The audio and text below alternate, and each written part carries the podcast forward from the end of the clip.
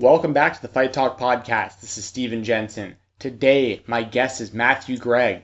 Matthew is the man behind Botchamania, the long running internet wrestling show where basically he shows people fucking up, and it's a lot of fun to watch. I've been watching for over a decade uh, since the first episode, and this is a, a, a conversation I've wanted to do for a really long time, and I'm glad that we were able to make it happen. Um, on top of Matthew's work in Botchamania, he's also part of Cultaholic. So in this episode, we talk about a whole lot of different topics. Uh, we talk about Adam Blampied, uh, who was, you know, a part of What Culture, was going to be a part of Cultaholic, and then some controversy hit. We give our opinions on him during this episode. We talk about Matthew's favorite botches. We talk about the ideas for segments in the show. We talk about so much different stuff. Uh, you know, the shout outs that he gets from wrestlers, the endings for the shows, clips that he really enjoys, but also clips that he refuses to use. And we talk about that and so much other stuff. So kick back, relax, enjoy this episode of the Fight Talk podcast with me and Matthew from Botchamania.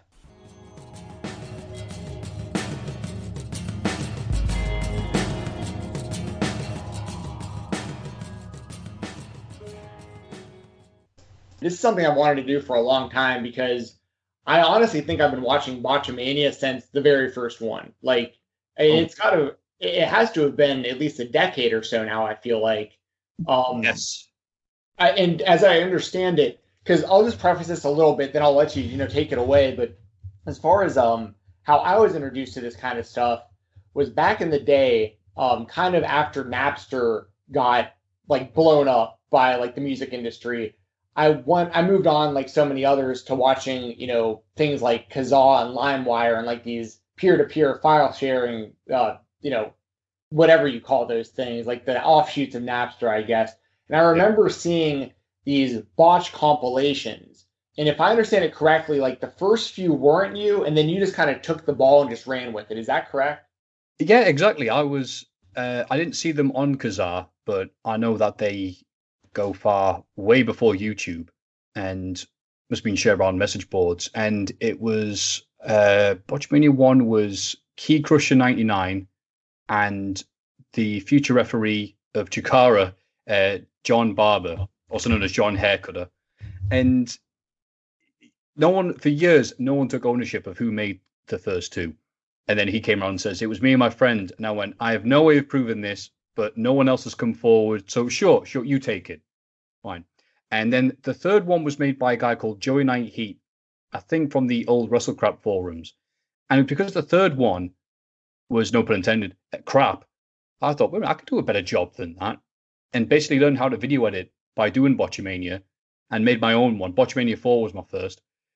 And, you know, this is way back when it was like 12 people who were all insomniacs or people just walking the dog in the morning, watching the videos. And they were like, you know, I got one comment saying, this was good, you should do another. And then I had enough left over to make Botchamania 5, then two insomniacs and a drug, drug smackhead person like, yeah, make another one and just kept, you know, snowballing from there. And yeah, so I didn't come up with the concept. If I had, uh, if I'd known that I would be doing this 12 years later, I would have changed the name to Mistake Fest or something rather than. so yeah, and I, I don't, I don't try and shy away from the fact that yeah, I didn't come up with the concept, but I try and go, well, you know, America's funniest videos and everything else have been around for about what 500 years before this. So yeah, I, I mean, I don't, I don't think anyone views you like, you know stealing the idea. I mean, it was a good idea, and then you literally, I mean, you took it to far, far, you know, bigger places than I think it would have ever gotten with anyone else. I think it's really interesting that you actually learned how to video edit through that. That's pretty amazing. Oh, you can tell though. Jesus Christ. yeah, I didn't even know what a, a, scratch disc was until like five years into it. I mean, the quality is definitely, I mean, night and day better uh, today. And and you said 12 years now. So is that something where, like, I don't need to know anything, you know, too in depth, but was it was Botchamania something that you were able to turn into like an actual like career? Like were you making money through like uh I know like YouTube is kind of a sketchy area because of and I'll ask you a little bit about your experiences on YouTube with copyright and stuff as well. But like I know you've uploaded for a long time on, on places like Daily Motion and stuff. With so was it something that like actually became like a career for you? Yeah, an accidental career. I mean, it was just something I was doing as a hobby And for, it was the craziest thing was, I mean, at the very start of this, I'm not sure if you can leave it in, Stephen. You said some very complimentary things and said you've been watching them since the first ones. I'm like, well, congrats, thank you very much. I'm, I'm beyond flattered. Um, someone like yourself at this level, it, it's weird to me because I would say like, wow, Stephen, Stephen Jensen of MMA on point. Like, you should be watching high profile video channels, and one's better than mine. oh, Mike, I'm bored out my ass um, and hungover from yesterday. Let's stick on the Donkey Kong Country 2 music and see what happens. But um, yeah, it, it because of Patreon, which got introduced to me, um, just I have you considered this, and I went, oh, what the hell? See if it works. End up being a very big success. I'm still using it to this day because I can't and really shouldn't be making any profit from the YouTube uh, monetization program, given that I own nothing in the videos whatsoever. like, I don't own the music, I don't own the fun, don't own the Monday Night Raw. I mean, so it comes up, you can't monetize this. I'm like, yeah, I, I can understand that, YouTube. Don't worry. And uh, which is funny because then people like look at like people like yourself and I know Mammoth Muscles and other people who make proper content using other people's footage and go like, oh my god, is it shocking how YouTube, uh, how awkward they're being with the monetization? I'm just out there like, yeah, yeah, it's pretty bad, isn't it? yeah, dude, it's strange. Like, um, to peel back the curtain a little bit, like what we do at MMA on Point, like, uh, essentially because we we have been reached out to by like third party companies that look for content for the UFC. So like it isn't the UFC themselves has like never like, like uh, contacted us directly in a negative way, but we've had like people on behalf of the UFC be like, you know, you can't show like just someone getting their hand raised in the octagon. Like we wouldn't show people punching each other, kicking each other, submission holds. It would literally be like Daniel Cormier getting his hand raised at the end of a fight, and like that would right. not be okay. And it's like you know, so we were doing everything we could. So now we've got we've moved on to, you know, if it's UFC content in any way, shape, or form, we're using still images. And there are some companies that don't care, like Bellator and ONE FC and some of these big promotions, you know, kind of underneath the UFC. I think they view it how they properly should as literal free promotion for their content. Right. I mean, similar to the way when I do wrestling, WWE's never contacted me directly because they're WWE. I mean, what? Sorry, wait a minute. A message from Triple H saying, "Hey, buddy, you know, what's he going to say? But yeah, loads of indie companies are like, they send me the footage, or they have the producer whatever send me the guy, or they'll tag me. It's like, hey, this didn't go according to plan. Well, see you at Botchamania. So it's one of these things where I'm sure people in WWE, like the proper people in the wrestlers, don't like it. But you know, for Johnny Kickpads wrestling in a leisure center and for 30 people, he's flattered because one minute one, it's like Roman Reigns, AJ Styles. The minute two, his crappy indie. So he was like, yeah, look, look, lads. so yeah, they, they often I'm told it's like it's a badge of honor to be on these things. And I'm like, look at them like they've got three heads. Like, what do you mean it's a badge of honor? I guess that's it. I guess because a lot, so a lot of people have the attitude of, well, everybody's been on it, so it's okay. I'm like, oh, I'm glad you have that attitude. Um, some don't, as you can imagine. But I mean, what's it like with you? Have you had any MMA people come to you and go, oh, I love your work, or or say I didn't appreciate, you know, top ten worst knockouts or whatever? the vast majority, um, if not all of the feedback I've seen directly has been positive from the fighters. Um, now, granted, I run the social media, so I see like the direct messages and stuff like that. I do a lot of the video editing, but I don't own the channel. So, like, there may be emails that, you know, Jason and Tom get occasionally, but they've never told me, like, this or that fighter said anything bad about it. A lot of the time, we get messages from fighters that are like, actually complimenting us on the fact that we're giving non-biased opinions and we're doing it in a respectful way. We're never outright, you know, just trashing a fight or anything like that. If anything, it's just kind of constructive, constructive conversation, you know? Yeah, I get you. And you do it. I mean, I don't watch UFC by myself. I do have a few friends that watch it and we'll watch it and watch it with them because they'll basically fill in the gaps. watch it by myself, I'm like, yeah, whatever. But he'll be that one guy that gets me hyped he'd be like like Mauro Ranallo doing boxing commentary. He's like, "This guy's this." I'm like, "Oh, great." But um, so but I'll watch your stuff because it's uh, it gets me into it. It explains it to the layman, and it is in a very professional way. It's not too focusing. Uh, well, it does focus on like little j- jokes here and there, but they're not like really. um What's the word I'm looking for? I'm very sorry. I'm not really with it today. Um, they're not really. I'm, I'm basically in the middle of a mold fight in the middle of my room, but so that's what I'm trying to deal with, and I think I'm. I'm doing all right, but if this mic goes dead, it just means the mold has won, and you know, send a steak to my mom. But uh, what was I saying? Yeah, the humor isn't the main focus of what you do, uh, of the lists or the videos. It it just it's a it just keeps the videos going and keeps it you know understandable. and I do like how it's an educated opinion. Uh, you've been nice to the people that deserve it. You've been horrible to the Joe Sons of the world. Yeah, And- yes. And you mentioned the Tito Ortiz versus Ken, Ken Shamrock, Frank Shamrock fight like every every three minutes, and it's great. well, yeah, because they won't. You know what I mean? Like, we got to give a shout out to some of these guys that, that Dana White is pretty much blacklisted. Oh, absolutely. Frank Shamrock, the CM Punk of UFC. Yeah, and that was one. No, where, wait, you like, can't say the CM Punk of UFC. It's made it. Oh, wait, doesn't really translate, does it? Realize.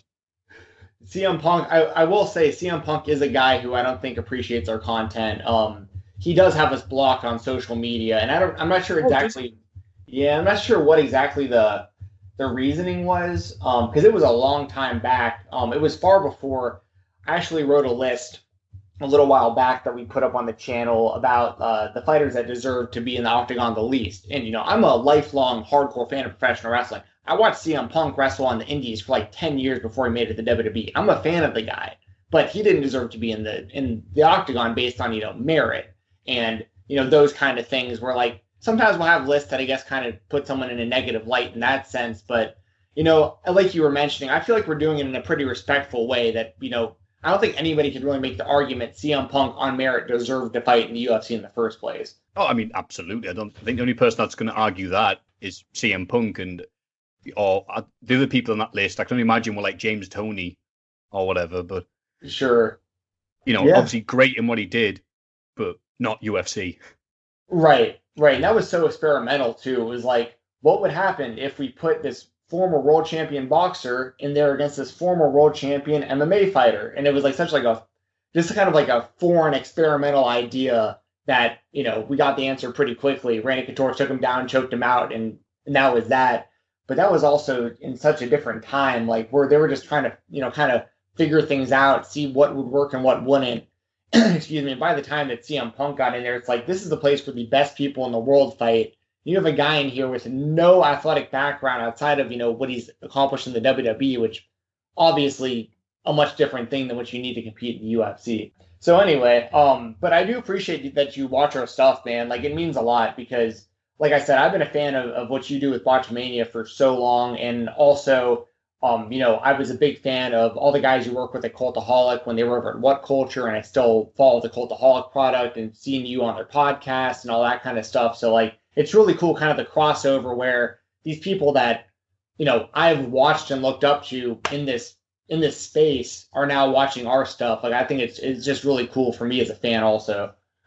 Yeah, it's nice to think of you YouTube as this like Big Brother style house.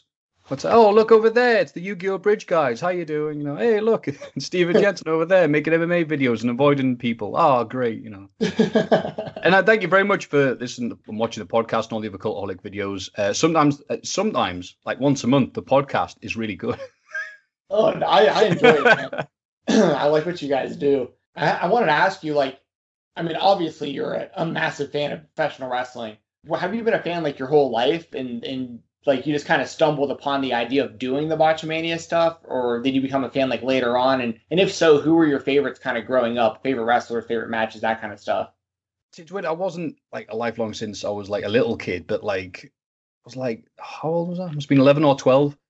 Like my mum and sister, well, obviously grew up poor, so we'd go to car boot sales and things like that. And somebody was selling like the WWF annuals, 1993 and 1994. And my mum got me these, and I hadn't even watched wrestling. I'm like, what is this? And I guess you just assumed it's like, well, you're a full blooded lad. You'll you'll love this wrestling. So I opened it up and still remember to this day just these huge images of guys like Repo Man and Bam Bam Bigelow and Undertaker, who was apparently dead. I'm like, what the hell is this? Because I just thought it was like a live action cartoon, and it didn't even explain to you what the rules were. So I think the first thing I ever watched was a taped off TV copy of SummerSlam '92. That was just the last three matches. So Macho Man Warrior, uh, obviously Bret Hart versus Davey Boy Smith, and the match I was most interested in, which is Kamala versus Undertaker, just because Bobby Heenan on commentary sh- yelled, you know, as Kamala's come to the ring with the giant Crash Bandicoot mask, you know, and that, that huge pump and tribal music coming out. He's got the handler there to make sure like he doesn't kill any fans. It's like Kamala is gonna beat the Undertaker, and then he's gonna put him in a pot and eat him. I'm just like, what is this? This is the greatest thing I've ever seen, and it became hard to watch uh, or get a hold of unless you had like loads of the the what's it called this country? Silver Vision, uh, Coliseum Home Videos. But then eventually we end up getting uh, basically a very cheap version of Sky, which is the base amount of channels. There's little Telewest box that's so laughable to look at. Now it's actually hard to get a good image of it online. no one took. No one was wanted to take a photo to admit that they owned one. Um, but yeah, that had a bunch of channels on it, and we got Sky One, which had the censored version of SmackDown and Superstars slash Livewire, which is recap shows. So I didn't see Monday Night Raw until years later, but SmackDown, the censored version, so whenever there was a chair, it would cut away the crowd. And the first one I watched of that was it was oh, was after King of the Ring? Yeah, it must have been no wait a minute. Can't help myself now. Before or after King of the Ring ninety nine. And it recapped the entire higher power storyline. And if it's recapped, it looks like it makes sense. If you go back now, it doesn't make any sense whatsoever because it was literally to get the title off Austin, we put the title on Austin, then get the title off Austin. But as a kid watching this, the recap and the McMahon pulling off the hood, reveal it's him, it's him, Austin. It was him all along, Austin. And from that moment, I didn't stop watching it. That's super interesting how they how they would do that. I didn't realize that you guys would see like a like a recap and like an edited version of this stuff over there. Oh, it was great because it was the same crowd shot every time. So there was like a sign. they tell it was the same shot because there was a sign in the crowd for Taka Michinoku. And it, like 2002, he hadn't been there for like for nine months. He was in Japan at that point. It was like still there's one guy. Oh yeah, Taka's still here. Oh my god! So did and, uh, yeah?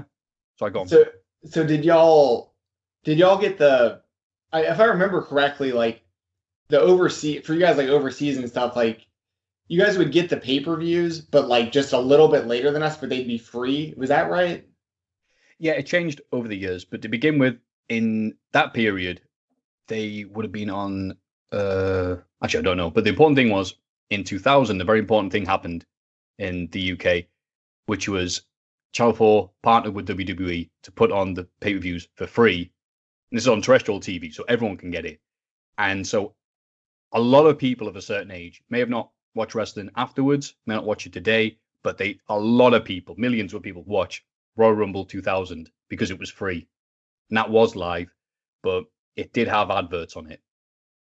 So I don't know how that would work exactly. I think I'll have to go back and check, but I think it's just like, you know, we've got a promo with The Rock. And then it cuts and it's just like, you know, here's a Ford Focus or whatever the car was out at the time to come back and the rest of the Rock promo, which is weird to see. But yeah, so this has this um this that kickstarted this weird, almost um, what's the word I'm looking for here? Uh, weird thing that UK people have sometimes this day where they go, "Oh, you mean I have to pay for the pay per view?" it's like they, even though they were called pay per views on TV, we get them for free for about a year and a half. We're still like, "Oh, we have to pay for the pay per view," even though it's there in the name, pay per view. Oh um, so we got them there, and so Channel Four immediately ended up falling out with WWE because they were supposed to be selling it at like early teens, like P, I guess what PG thirteen would be. And meanwhile, what happened at Rumble 2000? There's table dives, there's blood and thumbtacks in the Triple H Cactus Jack match. There's Mae Young's titties, and it's it's an 18 rated. When it came out on um on home video, it was 18 in this country because of the violence and titties on display. And so they were immediately like, "Oh, that we great, thanks. I know it's okay in America to have all this violence and still sell uh, toys to kids, but over here we have a bit we have these standards that we have to uphold. So on the next show, they actually ended up censoring stuff.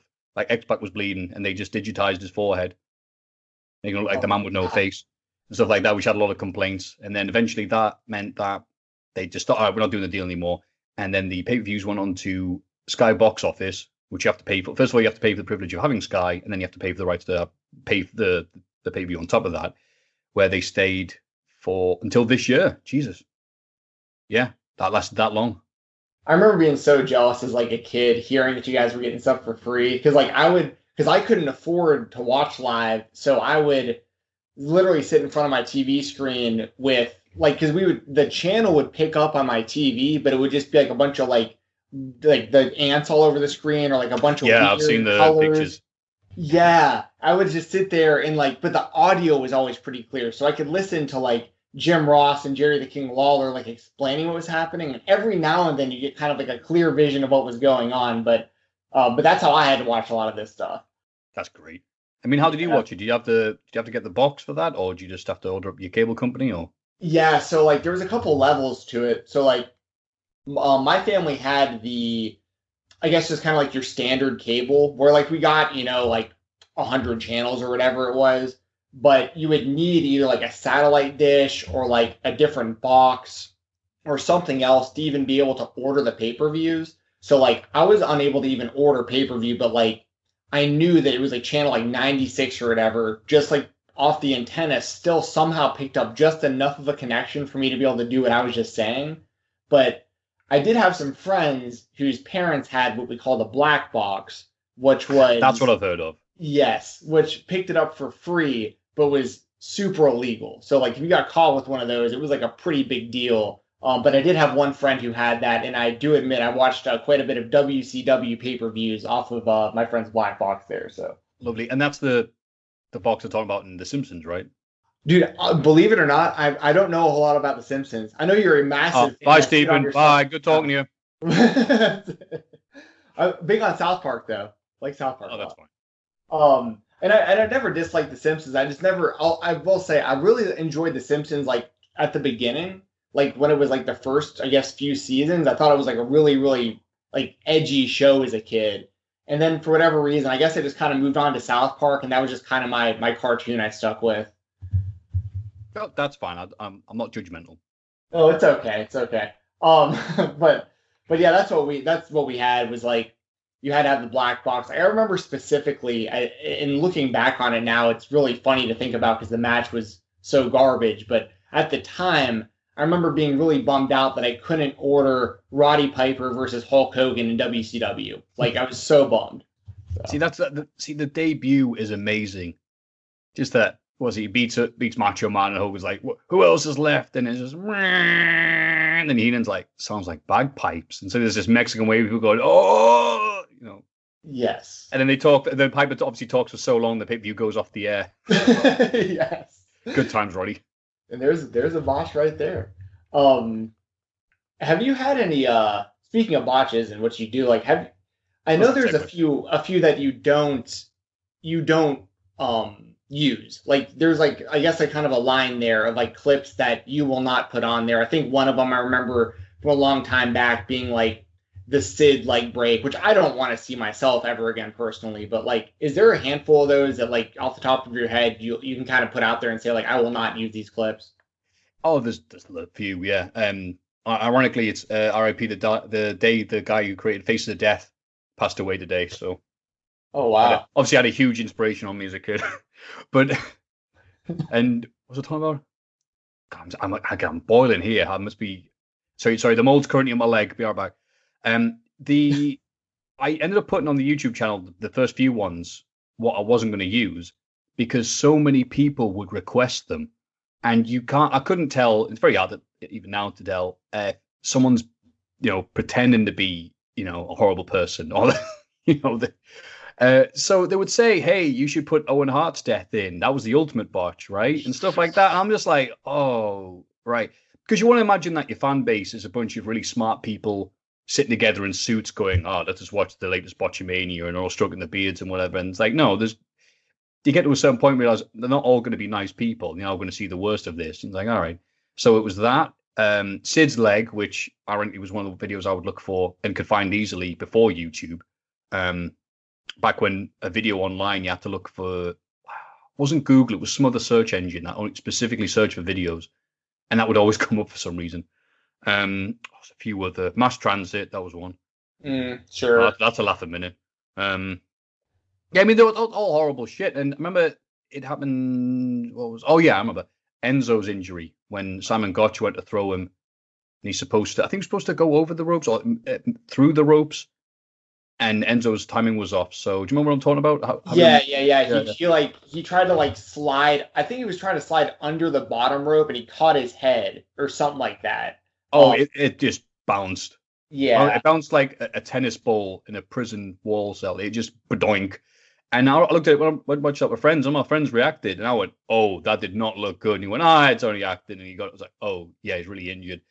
And then because again, so many people were like asking me for it, I went up to Twitter and goes, "No, I'm not putting it in," And then just many people like, oh, don't take the moral high ground, you piece of shit. oh my like, god. and I mean, in a way, they're right. Like, no, no, no, I only do the ones where they get slightly hurt. It's like, yeah, how, how dare I take moral high ground? But I'm like, yeah, you know what? You are right to an extent, but I'm still going to put it in because you know he got effed up. So I'm not going to put it in. I mean, if you, you know, I try to toe the line and like, what happened to Triple Mania last weekend? Um, oh, what's a freaking name? Lady something something. She was supposed to get pushed off the top rope by uh, Tessa Blanchard and land on a ladder, and she just missed the ladder completely and have gone splat on the floor, and it looked horrible. And then just, you know the medics came and checked her out, and I'm like, well, I'm not putting that in. And then she tweets later on, like, oh, I'm fine. I'm like, oh, okay. Oh, well, you know, if, if she's okay, yeah. But if she's gone, oh yeah, I'm I'm effed. My spine is dust. I'm like, all right, yeah, I'm not putting that in. And it's, I think it's, you know, it's it's a nice bit of uh, escapism. But if you know that they got messed up, and I know that they got messed up, it's like, well, you know, it's really like be old jovial and have like, you know, Banjo Kazooie playing in the background. It's like, ha ha, that person can't walk. I'm like, mm. Well, that's that's something that's I wanted to ask you about also, like how you come up with the ideas for the music that you use because it just it's always so perfect for what you have shown on the screen. Thank you. That's again it. What I make, I'm not trying to make it sound like sound like fucking Orson Welles, but like that's the thing that I'll probably spend the longest amount of time on because I'm like I'll play like different songs. I'm like, no, that doesn't work. No, the tone is wrong there. But it really can make a difference. I mean, you don't want somebody getting completely effed up, and it's like do do do do do do do back around. You're like, oh god, no. And then sometimes the faster paced music where the heavier stuff works. And then sometimes you do need that daft music, but it really does have to fit. Because if he, you know, and even worse, I can, I try not to look back at anything I've made. Anything that's longer than a week, I don't look back at because it's like watching. um You ever see Alien Resurrection, where she walks in and there's this room full of failed clones. oh, like they've got like three heads and they like can't walk. I'm like, that's what they look like to me. It's like, oh, go away. I don't want to look at you. And but yeah, there's been so long. I've like, was I watching with a friend and I've gone, yeah, that didn't work. That didn't work. That was the wrong song. Should have gone with Castlevania 2 rather than Castlevania 3 there. And it, yeah. But thank you. When it works, I think it's like people go, yeah, that really worked. I'm like, get the fucking. It's one of those little pleasures in life where something works, fits together like, you know, peanut butter and jelly. Yeah, dude, I, I love when you use video game soundtracks, 8-bit music, and honestly, my, probably my favorite is when you use uh, the Space Jam soundtrack. Like, be Oh like, my God, that was a long slam," time ago. people eating shit. You know I mean? Wave your hand in the air. Slam. Uh, how how did you come up with the uh now that I'm just kind of thinking of some of the themes of of your show like how did you come up with the whole send for the man concept because I always think that that's really funny especially like I mean I know it's like evolved and you use different clips now but that classic just macho man slapping uh I don't remember who it is now uh one of those women that he just he just hits and it's like send for the man for the uh you know everybody talks too much segments I think that's hilarious Yeah, this sort of started off when I realized, oh, I've got multiple clips of the same thing. I can make a segment here. And it's amazing some of these things you have an idea of that maybe took five minutes for 10 years ago.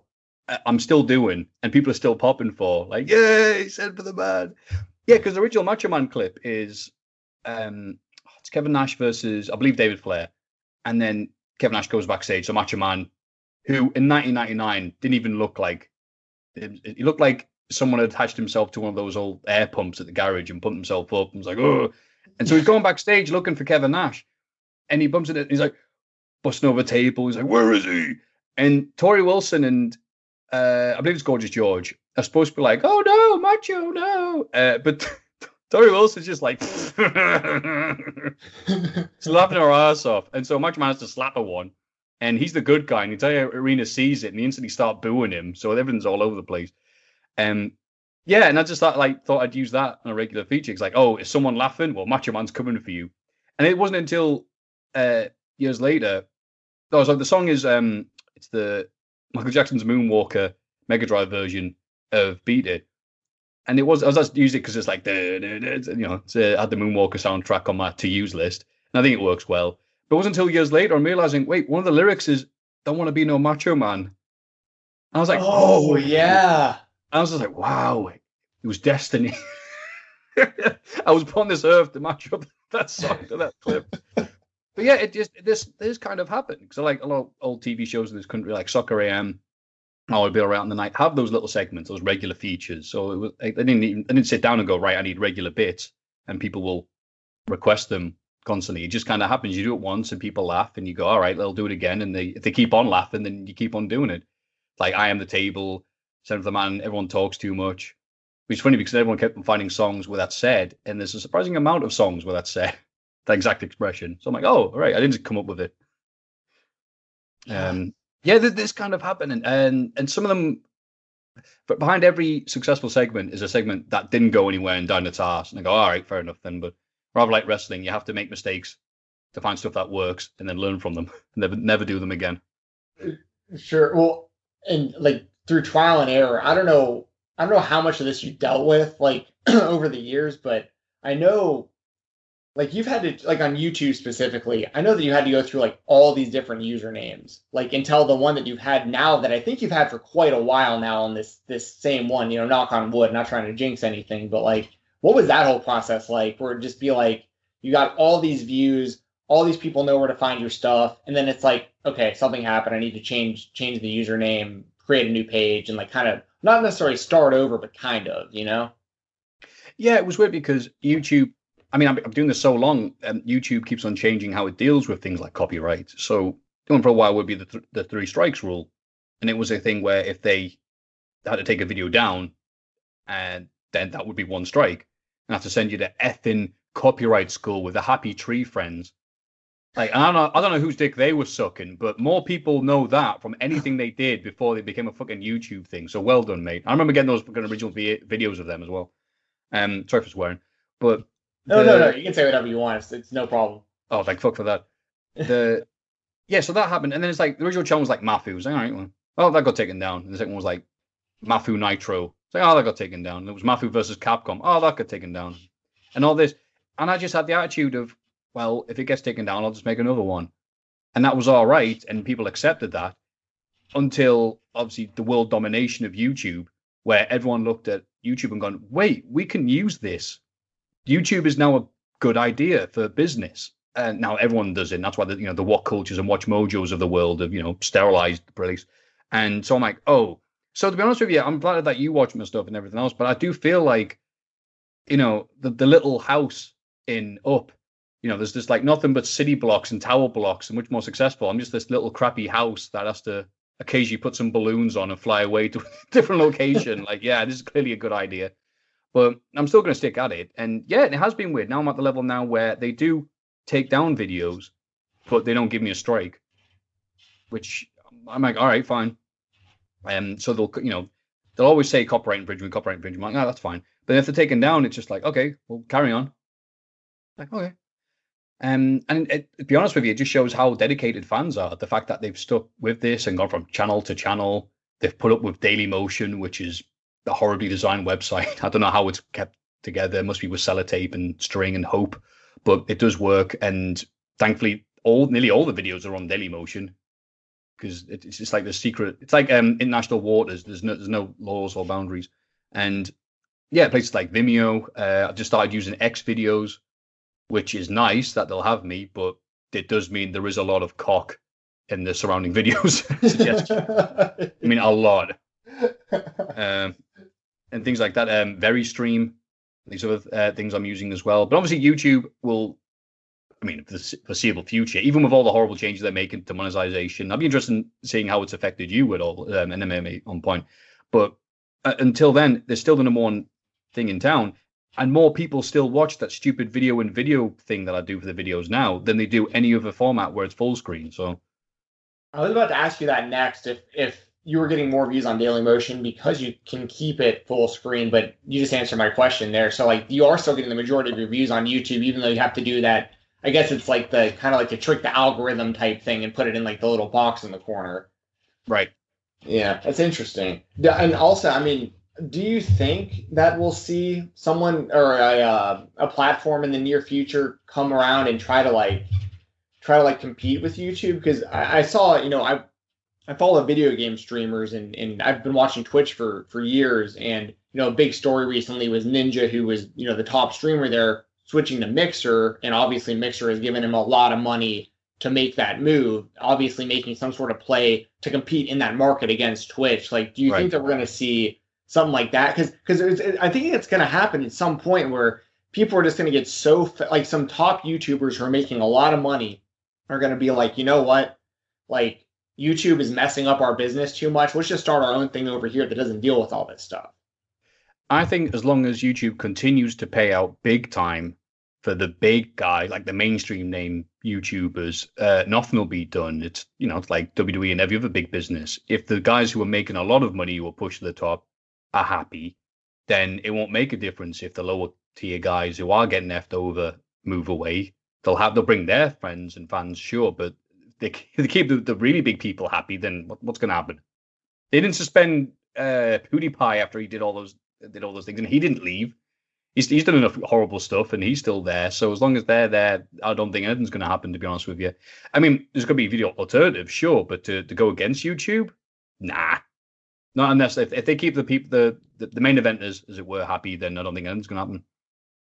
Yeah, I'm I'm with you there. I'm just interested to see in the next few years because like the mixer thing was really um that really threw me off guard with like the streaming world because I was like because Twitch is is basically you know the YouTube of that world and I was like Right.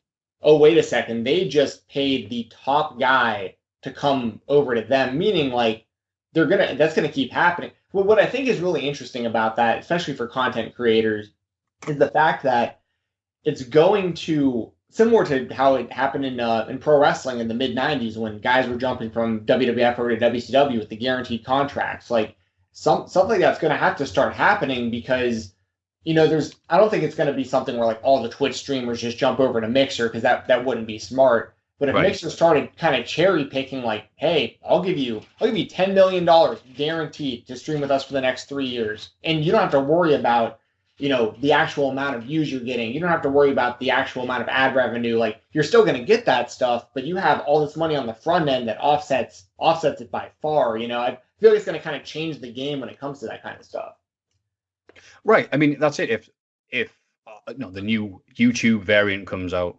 um, if they pay the money, and it's going to be, you know, fucking, I don't know how much it's going to be to get a KSI or whatever to come over, then absolutely fine, and it will be, you know, Hogan showing up in WCW. Whose side is he on? You know, all this, yeah. But if they're not doing that, then what we're seeing basically now is YouTube is so big. We're just seeing all these little, you know, sub uh, fan uh, groups and everything else like that. The fact that there's multiple um sections of people who are into wrestling, but like the different uh people talking about like what culture, cultaholic, wrestle talk, to name but a few. Um, WrestleSplania, WrestleLame, and all these shows how big YouTube is. It's going to require somebody. It's going to call a Tony Khan to make his own video site. You know, it's not just going to be a bunch of disgruntled people who aren't making that much money. We're going to go, yeah, let's make our own. Let's make our own YouTube with blackjack. right sure yeah I'm, I'm pretty sure um, mixer is owned by microsoft so it's not like it was just like some guy so yeah you're totally right there this is the opinion of a man who does not know business that well. But So so no, well, no, I mean you've you've been in the game much much longer than I have, dude. You're a you're a pioneer. What uh, what got you linked up with Cultaholic, by the way? Like, is it from y'all kind of all being in the same area out there, and they were you know obviously familiar with your stuff, and you probably knew them from you know what they were doing with what culture? yeah, it was weird. Um, they all just seemed to move to the area I was in. You know, what culture set up shop in Gateshead, had a proper office block. I'm like, all right. And then it's like, and then those guys I knew uh, because I would start going to what culture pro wrestling shows, and and I'd be like, I mean, I was there to see the wrestlers because at the very beginning they had guys like El Ligero, Noam Dar, Jay Lethal was there when you, I think he may have been Ring of Honor champion at the time, and yet 50% of the audience was there to see the YouTube lads. You know, they were there like the King Ross shirts and you know Blampied Club or whatever the fuck it was, and uh, yeah, so I was like, wow, these these this really is a thing because I knew that, and obviously I knew they were getting hits and stuff, but it's if you don't talk to anybody in real life about these things, you don't really think about how it is in the real world, quote unquote. But I went down just like, oh, these these guys really are loved, you know. And end up just talking to them after this, and you know, some of them were like, oh my god, it's Maffew, and I'm like, yeah, that's right. you may have been in that ring in front of like thousands of people or cheer your nose off, but now you're like all gooey eyed for me. Yeah, you know. Um, so I was like hanging out with them and chilling with them, and I'd see them on nights out because Jack goes to the same clubs that I do. Um, Ross is not a Ross does not go to the same clubs that we. Ross is completely different music to me, and Pacitti I think is rather at home reading a book and I don't know drinking coffee.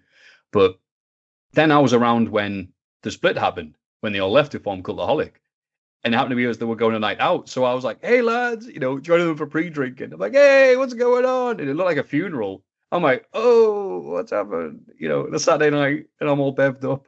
Because like because you're there in your head like I hope nothing serious has happened because I'm not in the mood to be unhappy and I don't think it's gonna happen. And like yeah we've kind of left. Left where? What culture oh! It's like yeah we'll start up our own thing. And I went oh cool. And because I'd had a few drinks with me I was suddenly really confident I like cool can I come? You know yeah shoot your shot sure. Yeah you know like you know I'm, like, I'm just gonna be polite. I know we're about literally about to get in a taxi and they were like yeah yeah sure. And I'm like all right great. Um that was pretty much it. And you know came in like I want to do this? Want to do a podcast? I'm like all right cool. And I'm very thankful that people like yourself have stuck in with a podcast because to begin with, even though I knew Jack like from a night out or whatever, I barely knew Ross as a person and I mean, Jack to be honest with you. And so the original ones were like, you know, okay, hey, how you doing? Shake hand, shake hand. All right. And now chemistry. And you're like, well, that, that's not how it works. You can't just sit down and start talking to somebody for the first time and be like, oh my God, my good friend. So those few ones were like, fucking, we really should have just hung out for like an hour beforehand, get to know each other. But but they're literally pumping out videos on an hourly basis, so they didn't really have time for that to procrastinate. So it they they they suck. They look like Pacitti was off camera with an AK forty seven pointing it towards us, going, you know, act more friendlier. So I had to basically I, I because you know those guys I know were like fans of me when they were kids and everything. I think I rest on my laurels a lot and realized that I sucked when I went on YouTube and looked at the comment, which I'd, I'd never do my own videos now because all fucking horrible. But with Cultaholic, I looked at the comments on YouTube and on the Facebook pages, and they were just like, Matthew needs to do this. Matthew, fucking annoying. Matthew, blah, blah, blah. I'm like, oh, okay.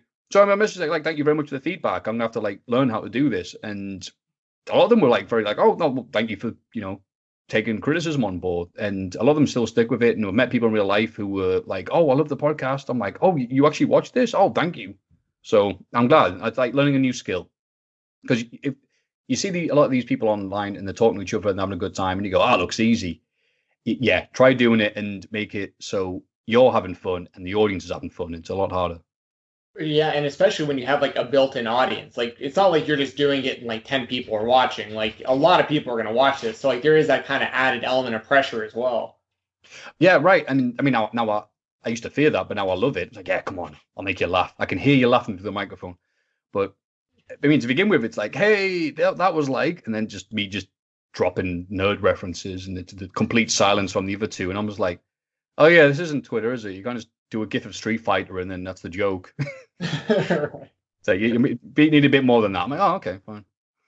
Well, you know, since we're speaking about Cultaholic, and you don't have to answer this at all if you don't want to. I just figured I'd ask because I don't know really anybody close to the situation at all. But like, do you think that Adam Blampied will ever return to like YouTube or Cultaholic? Because I, I personally, this is just my opinion.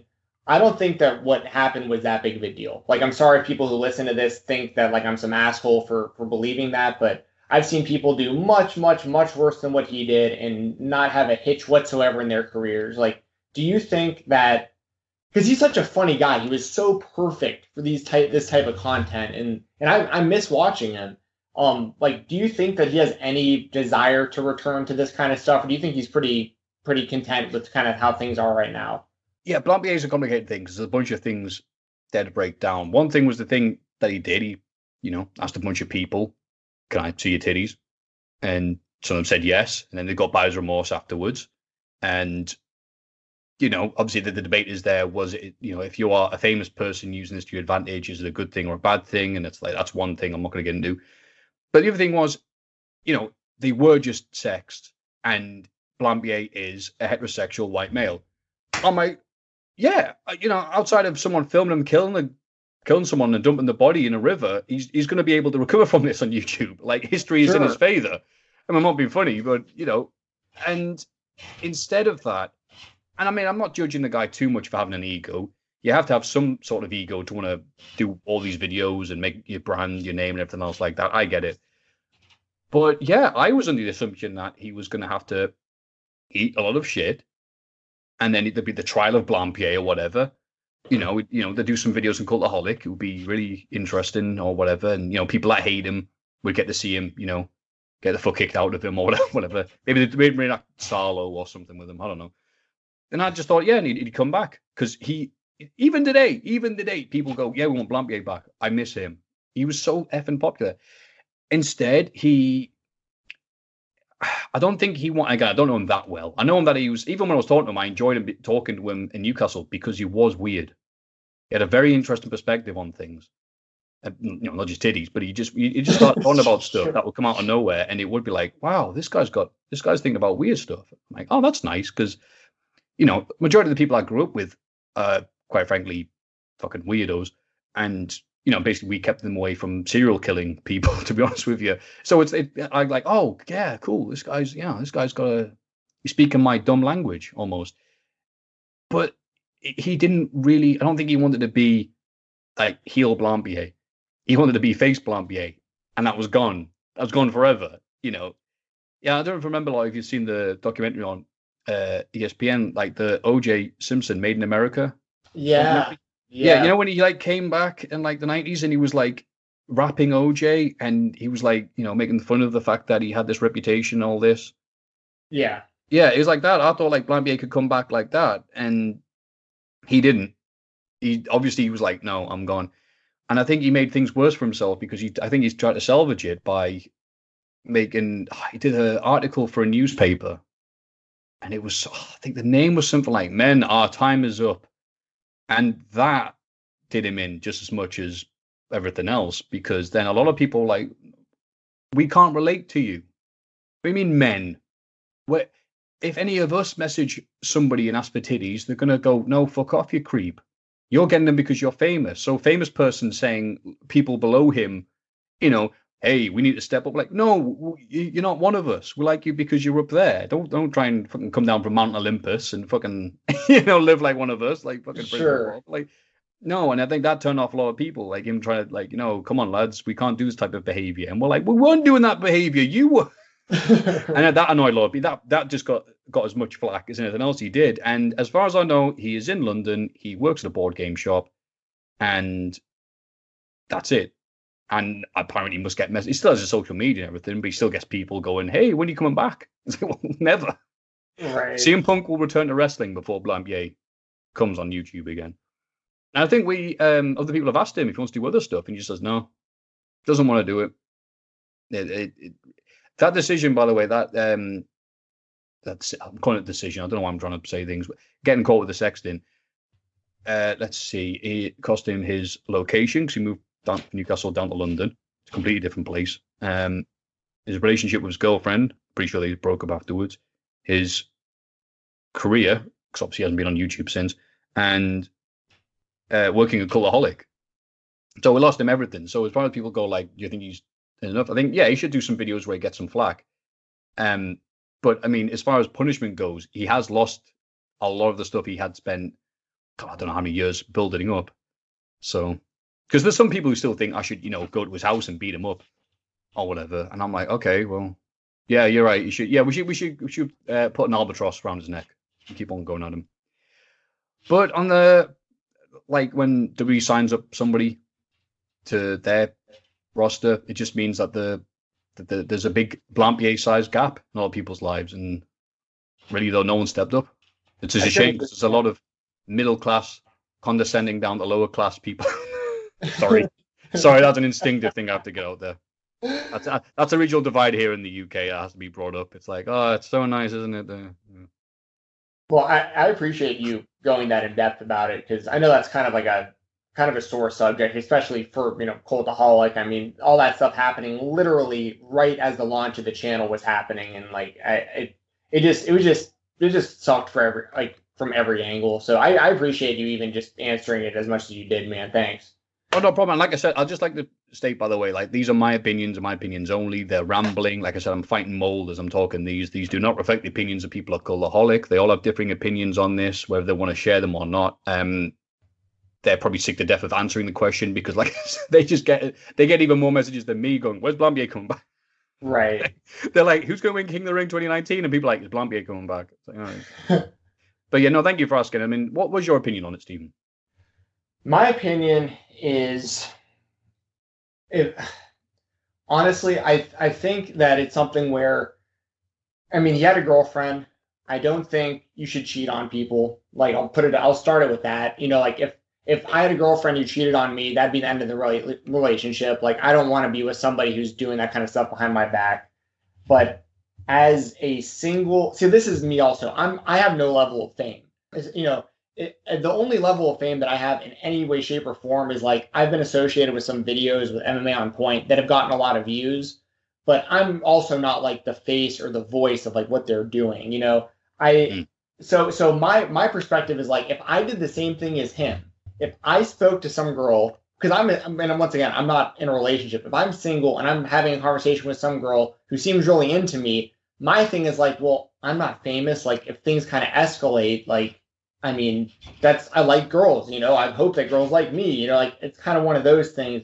But from Blampied's level, like, he would he was in, within the YouTube community. You have to consider him famous. Like, he he really had a really big following, and I could understand fangirls of his wanting to do things that he asked them to do. But uh, at the same time, like I know there's going to be, be people who listen to this this podcast and think I'm like a you know misogynistic or an asshole, but it's like no one no one held a gun up to these girls' heads and like made them do these things either. Like I think that some of them might have enjoyed the attention they were getting from him, and then later on were like, I don't like this anymore, and then we're going to say something about it. Like, I, but it's hard for me to know. I don't know exactly how these conversations went. I don't know if he was, you know, being incredibly pushy and like really like, you know, holding like his level of fame over these people, or if they were conversations with people he might have had before he had any level of fame. Some of these people, you know what I mean? It's just really hard to, it's really hard to know. Um, he didn't like he didn't rape anybody, he didn't kill anybody, he didn't, you know. So it's just one of those things where I could understand Cultaholic wanting to separate themselves from them, especially as their brand was was starting, because it's like, you know, we're this new thing. We want people to like us. We don't want this attached to what we're doing. But like you said, I mean, he lost everything, and I've seen people do far, far, far worse things. I mean, like talk about like Logan Paul showing someone literally hanging in a forest, and that guy still has his career going on YouTube and stuff like that. Like, I mean, that that's kind of where I come from with it. Is like I'm really, I think, along the lines of kind of what you were saying, Matthew, where it's like, you know, he paid the price. I feel bad for anybody who was hurt with for what he did, but what he did, I don't know if what he did was as big and bad of a deal as kind of the consequences he's paid for it. Right. I mean, it's one of these things that obviously it's fine for me and you, two blokey men, grr, um, as we talking about it. It's one of these things I'd like to maybe not like to, but you know, have the opportunity to um, talk with you know women in this conversation because right now men love to talk about Blampied and what happened. Men men can't wait to share their opinion. It's very rare you see any of opinion from women and how they can relate to this because honestly we're just thinking about you know hey, dicks dicks sure. dicks. Um, exactly. but with that and again, uh, I don't want to talk about uh, sorry, not talk but talk for Cultaholic, but I know that they really were hurt by that. And when people do ask them, is he come back? No, no, no. F no, no, he's not going to come back with Cultaholic, and um, just because his his his brand was his thing, and that's no longer a thing. We have to pretend that he's no longer existing. And yeah, again, when you're talking about before about like obviously saying Texan using his power and stuff like that, I'm keeping out of that because that's a debate for someone smarter than myself. And again, I don't know have all have uh, access to all the evidence. In fact, it would make a good ESPN 30 for 30. But though I'll say this when you're saying about your, your uh, talk about your levels of fame and stuff like that, I am happy with being like the guy behind the video editing software. I would not want to be. So I mean, I'm, i struggle sometimes with the, the, the I don't want to say fame, but you know, um, being known uh, level that I have, because it messes with your head if you think like you make one wrong move, you say one thing, people are to turn on you. So at least I've learned from people like uh, Spoony and all the other people that have paved the way for people like me who basically would, would F up on such a regular basis. I was just there with notes going, all right, if I say or do something stupid that has annoyed or offended people, just own it and go, you know what, I'm very sorry and don't do it again. don't dig your feet in and go, no, you're the ones who are wrong. You know, I've learned stuff like that, but I don't. Uh, it's not so much messing up. It's the fact that, yeah, when you have people following you and telling you you're great, God, it can mess with your head. Sure. I mean, it, it really can. And this is my level. Like, so we were out one time. I think it was it was Jack's birthday, Jack the Jobbers, and we were all out. And this is when What Culture was still together. So it was like lots lots of people called Adam, Command Powers of Cultaholic, and uh, uh, What Culture. So all out, and it was one club. And these poor guys are all together, so they get recognised quite frequently on nights out by people, and you know, especially that night, and they're all like, "Hey!" and Paul Ross because they were going and like, "Do do the light, do the bit, do the bit, go and do the thing," into the cameras, and uh, he's polite to begin with, and he's like, "Can you please leave me alone? Come on, it's one a.m. and you ask him to do like, you know, uh, what what time is it or whatever," and you know, and but no one's coming up to me, and then eventually one of the videos, it's like, "Do you ever wish you had that level of fame?" I'm like, "No." no, uh, night, no, of course not. Wait, I'm trying to have a night out on the Saturday. I don't need the fame. This was never my intention. I didn't go 12 years ago. I'll be doing podcasts with guy who does MMA on point, or oh my god, I'll um, Conrad Thompson will fly me to America for Starcast and stuff like that. That is amazing to me. It's staggering. It's, it's literally unbelievable to me. And you know, and and people go, "Wow, Matthew, you're very humble." I'm like, I'm I don't know what I'm supposed to be doing. To be honest with you, I'm supposed to be like lording up? Am I supposed to be King Matthew with my scepter and crown? So I'm so for a guy like Blampied, I mean, I, I don't blame him. But Suddenly, you're very, very, very famous, and you've completely fucked up. I mean, what a horrible position to be in. Uh, yeah, I couldn't agree more. And I and I'm with you there too. Like, I don't, I'm not seeking any level of fame. Like, I like doing my podcast, like what we're on right now, because I get a chance to talk to people that I think are interesting and people that I look up to, and and I know that a lot of other people like these same people too. So it's like giving them a chance to you know, hear the perspective of people that they're fans of.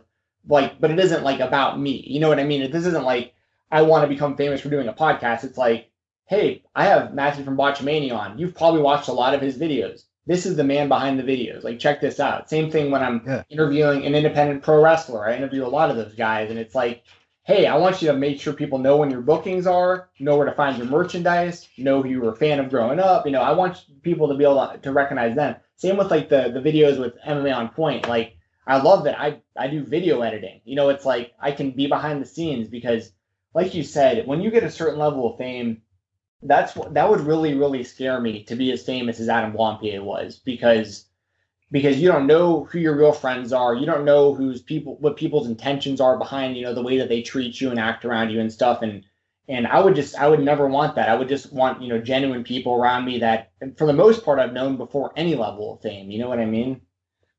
Yeah, absolutely. And it, to put it in perspective, Blampied when he got to spend everything was it, it made the news on BBC.com.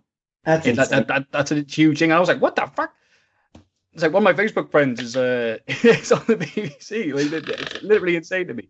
So yeah, I I can't cope with. I can barely cope with like people come up and go, "Man, I had a bad day today, Matthew," and I watched your video and I was cheered up. Because I'm there behind the video thinking, "Fucking hell! Well, the, be- the next video better be just as good, or you can have an even worse day. You become a Batman villain." Oh, jeez. Yeah, and I'd rather I'd rather be known. I'm still rather this day. Um, you know, once Cultaholic get rid of me, um, I'd rather be known as a guy like, oh, who did that video that I found amusing, rather than like, oh, that guy that I can relate to, because I don't find myself very interesting or fascinating these are things I probably shouldn't be saying on a, on a podcast. People, no, I, in I his words, he's very dull and interesting. Listen to this podcast with Stephen. No, I, I appreciate the honesty a lot, man. Um, it shows that you're a real person, dude. You're you're you're even more so like the common wrestling fan than I thought. You know, going into it, I didn't expect any level of like, you know, I didn't think that you were egotistical or anything like that coming into it by any means. But like, you seem like a really cool, genuine dude, man. I try to be. I mean, people see at wrestling shows and they are nice, but it, it's only very occasionally people go, "Hey, I, sorry to bother you," and I'm like, "I'm not, I'm not being funny, pal. Can I talk to you after this match?" and then they're like, "Oh, you, you actually still like, like wrestling?" I'm like, "Yeah, yes." I was here to like the hobnob with people. I'm like, "No, no I want to watch this match." So, because I remember I, watched, I was went to OTT in Ireland and I came there a bit late, and it was the middle of uh, Ilya Dragunov versus uh, oh Christ, who was it? Eerie, and they just batting the piss out of each other. And I'm just, I can't find my seat, but I'm, the match has started. So just like, not not like in the aisle way, but like, you know how it is on a like a little little arena. So there's chairs uh, every four bit, and then there's like the little gaps for walkway. So I'm just like kind of stood there trying to squat to make myself look less less distract, less like a fire hazard. And then yeah, people that, that match ended and the bell rang, ding, ding, ding. And then some people came up to me and goes, "Hey, how you doing? We saw you, but we don't. We, you looked like you were like really in thought. you really enjoying the match. that's what I like. That's that that's the kind of fame I want. Like, sorry to bother you. yes, don't bother great. me at 3 a.m. going Maffew. the only time I've ever been recognized in any way, shape, or form. Well, it happens in indie wrestling shows every now and then, but that's because like I go to the same venues a lot, and like people listen to the podcast, or you know, like, but that's where you'd expect people to recognize you. You know what I mean? It's like not that I expect anyone to know who I am, but like if I'm to get recognized anywhere, it's to be at an independent wrestling show where there's hundred people total in the building, and I'm wearing a Fight Talk podcast shirt. You know what I mean? So it's like that. That's you know. But there was one time. Uh, do you guys have Kroger's over there, like the shopping or grocery store? Do you know? What oh, Kroger? Oh, I know what you mean. Yeah. Okay, so we have a Kroger here in Nashville that's open 24 hours a day, and I went in there after a long day of video editing, I walk in at like two in the morning and some random guy, there was like three people in the grocery store, and this random guy was like, Hey, am MMA on point. And I was like, You've got to be kidding me. Like, I cannot believe somebody recognized who I am. And it was right around the time that we had put out a video that had done really well that I wrote. So it's like the timing kind of made sense. But I, I, I understand to a small extent what you're saying, though, man. It's like, it's cool. Like it's cool for someone to come up and be like, "Hey, I don't want to bother you, but like, I, I like the work you guys do. Like that's cool." But the other level of fame, where like you just can't go anywhere without people recognizing you, I can't even imagine. Yeah, I mean, even at um, at Starcast, people like not. I mean, a lot of people recognize me, but compared to how many people were there, it must have been a very low percentage because just the vast amount of people there. I'm like, no, that that's nice, that's fine. Yes. And I'd rather I'd rather like you know, hang out with someone. People get really weirded out by like that. It's it's understandable in the UK, it doesn't really translate in America. I'd rather like, you know, hang out with you and get to know you than be like, you know, you come up to me and go, Hey, how you doing? Can I take a photo? Cool button, and then never see the guy again. That that's that's weirder to me than like so like I think it was Saturday morning or whatever, uh last year when I went to Chicago. I think it was in the whole uh, the the what's the fucking called? Lobby. Jesus, I'm forgetting basic words. Um I was in the lobby and I'm hungry I just basically people like, hey, how you doing, Matthew? I'm like, hey, I'm like, hey, how you doing? You know, I'm happy to see them. Then you know me. I'm like, hey, wanna go get some wings? And they were like, no, not really. I'm like, we take a photo of you then leave? I'm like, oh, okay, I'll, I'll go get wings by myself. oh man, didn't really translate. But I think maybe that's off-putting. They're like, ah, I'm like King oh. Ghidorah to them or something. Dude, if I ever run into you anywhere and you ask me to go get wings, I'll definitely go get some wings with you, dude. Yeah, but that's just me. I'm I try and be friendly as possible to my Christian upbringing, I guess. So I mean, people see that and think I'm being weird. I do apologize. It is just me. I'll be like, hey, let's hang out. Like, no, get the fuck away from me. I just want a new Facebook profile photo. yeah, right. Um, um, well, before we wrap this up, dude, I, I just want to ask you a couple more questions on uh on the Botchamania product itself. Just some stuff I was. Oh, please do, I think the majority of this has been fucking talking about Blampied. yeah, yeah, yeah. But uh, I'm glad we got that out there though, because that, that's stuff people want to hear about. It really is. There's a lot of people that just are totally lost in the situation and just want to get some opinions on it. So I'm I'm glad we did that. But um, as far as Botchamania goes, like, do you have any favorite clips? Like, because I'll say for myself, I still to this day probably laugh the hardest, and it's like such an old clip. But it's Scott Steiner falling off the ring apron at Bad Blood onto oh Test. My god. Because like he doesn't make the jump at all. Like for some reason that's just like the funniest thing in the world to me. Do you have any kind of clips like that that stand out for you? There's a few. I mean, the all-time greatest Citizen Kane Criterion Collection botch of all time is but will forever be the Shockmaster. Oh, of it's, course, sure. I mean, nothing's going to beat that. It, I mean, Jesus Christ. I mean, that always makes that always makes me laugh because there's always something new you you find out or look at it or discover. Like it was only like two years ago I found out. Um, listening to was it? Oh, Stevie Ray had a series on uh, Title Match Wrestling's YouTube channel, and he's talking about bits because he was obviously there as Harlem Heat, and he said, um, Sid was there saying you need to move those stuff, or the guy's gonna fall over, and the guy said no, but like yeah, yeah, whatever. Like no, he's gonna fall over, and like yeah, yeah, shut up, wrestler, we're stunned people, we know what we're doing, and then obviously he fell over. So if you go watch it, there's a voice as soon as he falls over, goes, "I told you," and that's Sid. I'm like, oh, oh okay. Way yeah, just I don't know who's talking to, but he's like, yeah, told you, you fall over, and then you know, obviously goes to hell. that one. Um, as far as stuff that I've made that makes me laugh. Um, fuck on me, still gets me going. Uh, with Cody Rhodes. Um, but less so it uh the clip itself. Not because I'm there, like to the to the left of Cody Rhodes. Who I mean, I don't even look like the same species of human being next to Cody Rhodes. I mean, I'm sure he loved it, but it looked like the you ever see that that Chad versus Virgin meme that's going around? No, I don't think so. Oh, you don't know what's one of that? Oh, no, never mind. Then carrying on. But um, that makes me laugh. Um, but not so much that, but just because the remixes people make. You know, fuck on me when you're not strong. I'll be your. And Vampiro demanding his music be playing. Oh, Oh I yeah. mean, it's just uh, oh, the ridiculous situation he is. He's at the announce table, which is next to the ring. The people in the ring are calling him out. Hey, get in the ring! uh." And Vampiro won't leave the announce table unless his music is played, which doesn't make any sense because he's there. Eventually they play it, but because he's like a yard away from the ring, like I think it's Back in Black. They start playing. It's like dun dun dun, and he's there. Like don't even get the drums, and he's there. Um. So yeah, those are two ones I like. Where did uh I know like you started the idea off, but now you take the fan submissions, but like I always get a kick out of the endings to the Botchamanias also. Like um how did that I guess kind of come together? You were just like, oh, I'll just throw some clips together that I think are funny and then like fans maybe started reaching out to you and asking if they could be a part of it, or did like you like outward like and ask people to to start submitting or like how did that work? Yeah, I mean, like everything else, it started off. I made one, and then people went, "Oh, I've got an idea for one," or sometimes they'll make them, and I'll be like, "Okay, great," and it just basically starts off like that. I mean, I think some people like the fact that I credit people. I'm not like you know one of these mean peoples that takes it and goes, "It's mine now." I'm like, no, this this guy made this. He, he did it good, and it's it's really awkward when people come up and say, "Oh, you, that was a great video you did." I'm like, I didn't make that one, but thank you. Appreciate it anyway. Um, yeah, I put that in the timeline at the right bit. I'll, I'll take credit for that, but everything else, some other dude.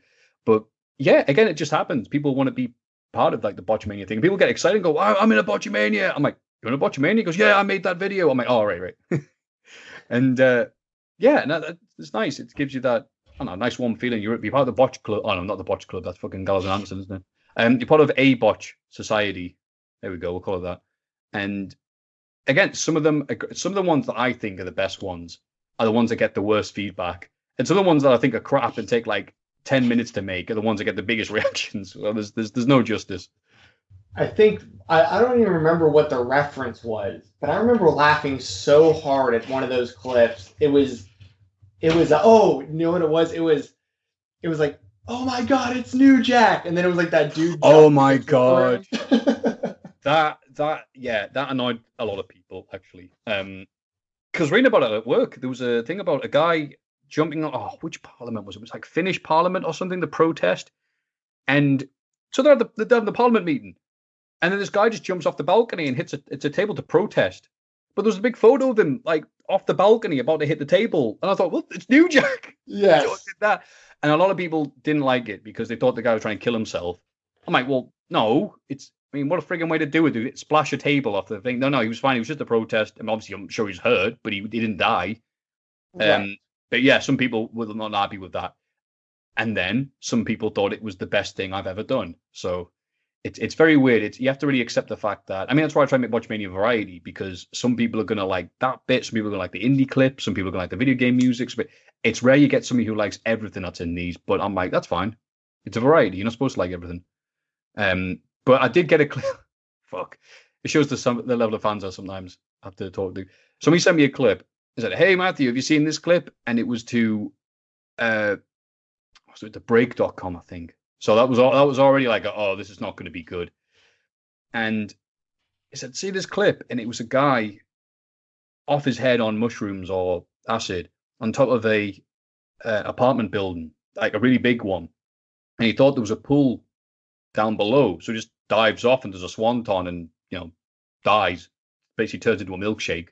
And he went, "You should put the Hardy Boys music over this." Oh my I'm like, god. what the Oh, like what no. level of des- desensitization are you at, mate, right now? And I went, thank you, mate. I mean, I'm, I'm trying to avoid real death, but that much, much Oh. appreciated. And he went, oh, it's fine. And they always, the best ideas of people, people always end up replying to that, thank you. Or if I say, no, this wasn't a good idea, they go, thank you for replying, Matthew. I was very high when I typed this and I forgot I sent it. I'm like, that's that's fine. Oh, God.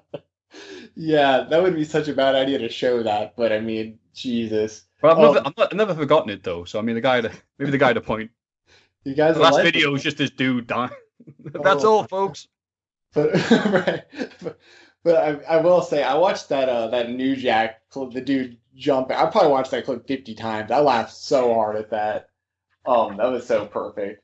Again, I'm, Oh. I'm very flattered by this, Stephen. That you remember that, and this was a long time ago. Yeah, but people, people Oh, still remember yeah. that clip.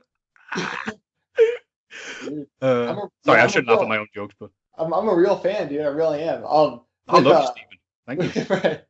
Um, with the uh, one other thing I wanted to ask, and this will pretty much wrap it up with uh, with the wrestler shout outs that you get like at the beginning of a lot of the episodes. Like, how did that start? Did, did you start forming relationships with these guys like when you went to shows, or did you start just like proactively reaching out to them, or like how did that all start happening? Oh, that's a good question. Um, it was Christ. I actually forget the name of the company because they it was the last show they did.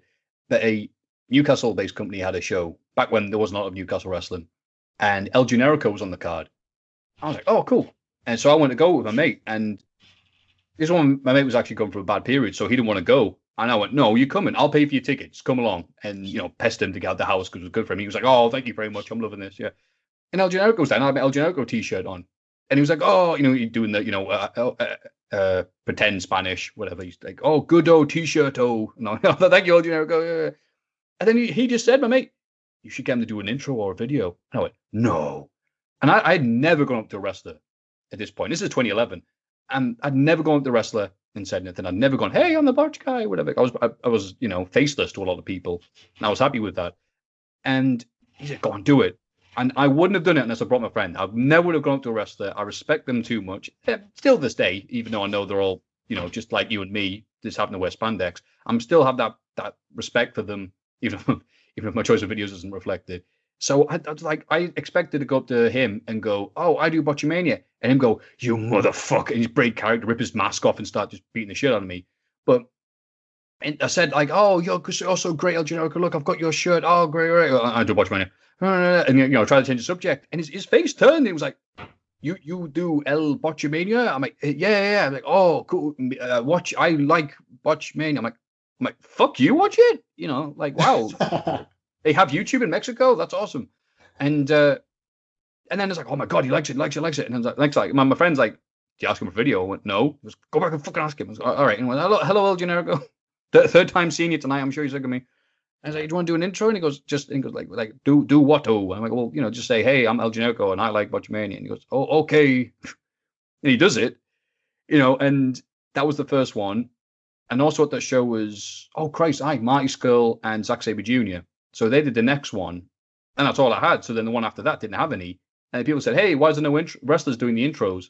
I went, well, "I've gone on any wrestling shows," and and then somebody, oh, his name was like Jake Milkman or something, who I've never heard of since. So I'm sure he's doing really well from like some some Idaway Mid South looking company. Um, and yeah, he sent he sent one in. I went, "Oh, cool." And people going, "Wait, how have you gone from friggin' El Generico to Zack Sabre Jr. and Mike Scurll to some dude. And I went, well, he sent one. Oh, and a bunch of wrestlers saw that and just started sending them in.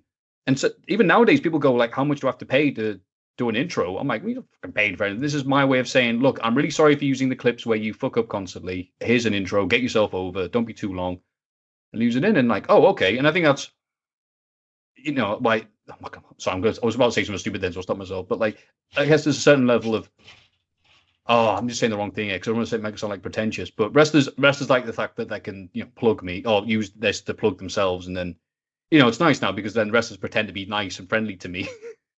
and I'm like, I know, don't be don't like like we're good friends or anything like that. Just say, look, I want to do an intro, and I'm like, oh, that's fine. You don't have to talk to me ever again.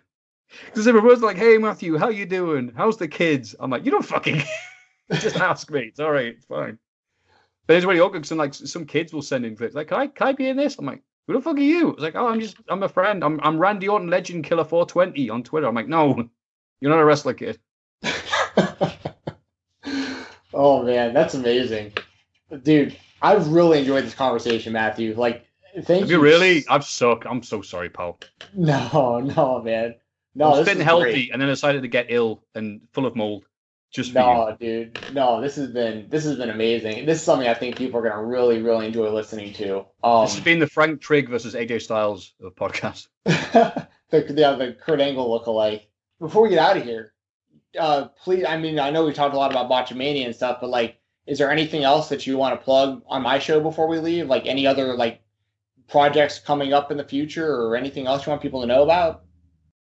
Uh, nothing just yet. Uh, there's a few projects I'm coming, but they might not happen. But if they will, I'll message you in the future and we'll edit it probably. No one that was supposed to be a horrible. That sounded horrible, didn't it? Sorry, I'm running out of steam here. Uh, no, just Botchamania for now and Cultaholic if you're that way inclined. Uh, if you don't like Botchamania, that's absolutely not a problem. You don't have to. There's many other videos you could be watching, like oh fuck, I don't know, uh, MMA on point. Yeah, A bit like a bit like WhatCulture for MMA, but a lot better than that sentence sounds. I think personally, because you make it about the content and less about the presenters. So well done there. And that's all I've got to say. Full stop. Awesome. Well, I appreciate the kind words. Thanks once again for watching the stuff we do at MMA on Point. And and like I said, this is this is an interview I've wanted to do for a really long time. So I mean, I really can't thank you enough, Matthew. Thanks. I'm sorry. Never make your heroes. Thank you very much, Stephen. I really appreciate uh, talking about me for an hour. yes. All right, man. Have a great day. Take care of yourself, pal. Bye bye. All right. Thank you once again to Matthew for joining the show, and thank you very much for listening. If you enjoyed this episode, please make sure to hit the subscribe button on whatever platform you're listening to this podcast. Make sure to give me a good rating and a good review. It helps out so much. It takes no time and it's totally free, so please help us out. Also, make sure to give me a follow on Twitter at Fight Talk underscore. That's F I G H T T A L K underscore. You can listen to the Fightful Select Weekender podcast every single weekend over at Fightful.com. I talk all non WWE news. I give predictions, recaps, results, all that good stuff. Once again, it's at Fightful.com. You can also check out the work we do at MMA On Point. I do video editing, I run their social media, and I honestly think we put out the best mixed martial arts related content on the internet. You can check us out on YouTube, just search MMA On Point. You can follow us on Instagram at MMA On Point, and you can follow us on Twitter at On Point MMA. Also, if you're into video games, I game on Twitch occasionally. You can jump on there, twitch.tv slash fight talk underscore. And of course, I have merchandise available at whatamaneuver.net. That is whatamaneuver.net. Anything you buy on that website, any money I make there gets reinvested right back into this podcast and the other stuff that I do. So it helps make this better for you guys as listeners and, you know, people who consume the content. Also makes it a little better for me. It gets me better equipment, so it's a little easier on myself as well. So once again, that is whatamaneuver.net. Just search Fight Talk Podcast. Anything you pick up is going to a good cause, which is me and you. That's going to do it for the episode. I'm going to give a shout out to my sponsors real quick, starting with WrestleRumble.com. Jump on WrestleRumble.com right now. The AEW All Out Pick'em contest is live. The top prize is $1,000 cash. That's one zero zero zero one thousand dollars cash. And second and third, they're both going to be getting a mystery box, like a surprise mixture of, of you know prizes from WrestleRumble.com. So jump on there. A lot of cash and prizes available over there just for knowing about professional wrestling. I know I'll be entering and I'll have some giveaways going. Just once again, if you're following me on Twitter at Fight Talk underscore, I'll give away some entries to you guys over the next couple weeks. Also, make sure to follow them on Twitter at WrestleRumble to stay up to date with all their contests. Also, want to give a shout out to Heroes and Legends. Heroes and Legends is the best pro wrestling memorabilia company out there. They have action figures, they have magazines, old programs, autographs, pretty much anything you can think of, they have it. Just follow them on Instagram, Twitter, Facebook at HL Pro Wrestling. They're nice people, they do fair business. If you're going to buy that kind of stuff, get it from them. And last but never least, shout out to my brother Brian Jensen. Brian is a professional boxing coach, he's a personal trainer, he helps with Parkinson's Foundations. He can help you reach your goals. Give him a follow on Instagram at Boxing ATL. That's B O X I N G A T L. Shoot him a follow, send him a message. If you're in the Atlanta, Georgia area, he can help you in person. If you're anywhere else in the entire world, he can help you remotely. If you want to lose weight, learn how to throw hands, get in better shape, whatever it is, he can help you out. Once again, that's Brian Jensen on Instagram at Boxing ATL. So, not sure exactly when my next podcast is going to drop. I know that I'll be doing predictions for WrestleRumble.com for AEW All Out, and I do have a guest lined up for that. And I never like to announce that ahead of time because when things fall through, I don't like to overpromise and underdeliver. But I do have a guest lined up for that as of right now, and I believe that'll be dropping probably a few days before All Out. So might be another week or so. Um, maybe I'll get another interview in before then with someone else. We'll see. But until next time, I will be back soon.